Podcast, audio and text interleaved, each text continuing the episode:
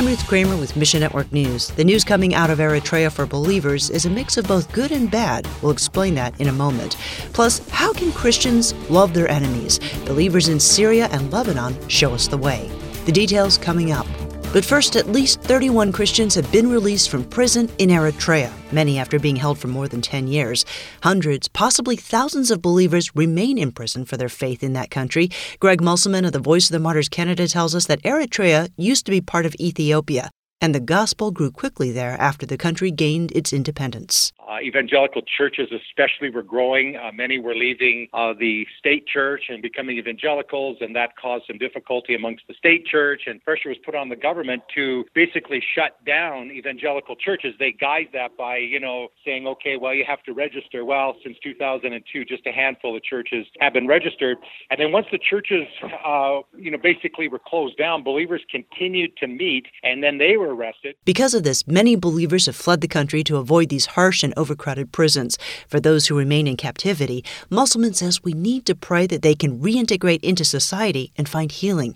And for those still in prison, pray that they would be strengthened by Christ. We've even gotten letters that have come to us from people that we had met, and they've been in prison for many years, and that they are committed to sharing the message of God's love in these prison cells, and put into shipping containers, military prisons under horrible conditions.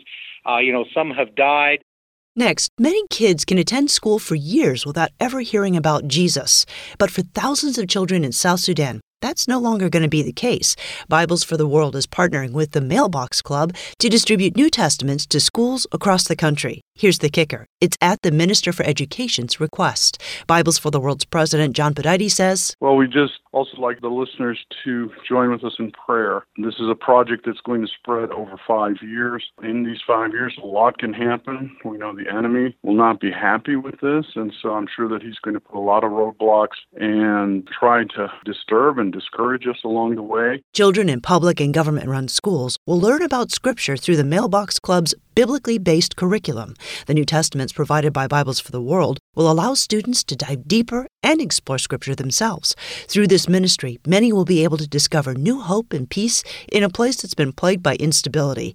As this partnership begins, Badaiti asks for prayer. We're very excited to see this opportunity, this door opening for the message of Jesus Christ to be brought to all the children of South Sudan. At missionnews.org, you can learn more about Bibles for the World's ministry in South Sudan and find out how you can help children receive the Word of God. And political division and culture clash are everywhere these days. It's tempting to blend in rather than take the so-called wrong stand. But that's exactly what the Good Samaritan did in Christ's parable. You see, Jews and Samaritans were enemies. Caring for a wounded Jewish traveler was the Good Samaritan's wrong move, culturally speaking. However, as Heart for Lebanon's Camille Melkey observes, Jesus Christ came to this earth to show us the upside-down kingdom. The kingdom of God is nothing like the kingdom on earth. This upside-down kingdom is the one of forgiveness, one of love, one of grace, one of unity. Culturally speaking, Lebanese and Syrians are enemies. We suffered so much from the Syrian regime, and we were treated like dirt by the Syrian soldiers. Yet, Lebanese Christians help Syrian refugees today through Heart for Lebanon. When Christ changed our hearts, we don't have enemies anymore. Ask God to reveal to you your neighbors. The church needs to stand firm today in the midst of every struggle and every challenge we face. There are people out there, half dead, half alive, waiting for us to be that Good Samaritan. Thanks for listening to Mission Network News, a listener-supported service of One Way Ministries.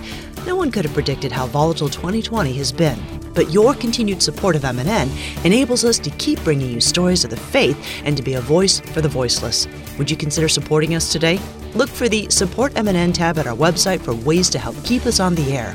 Go to missionnews.org. That's missionnews.org. I'm Liz Kramer.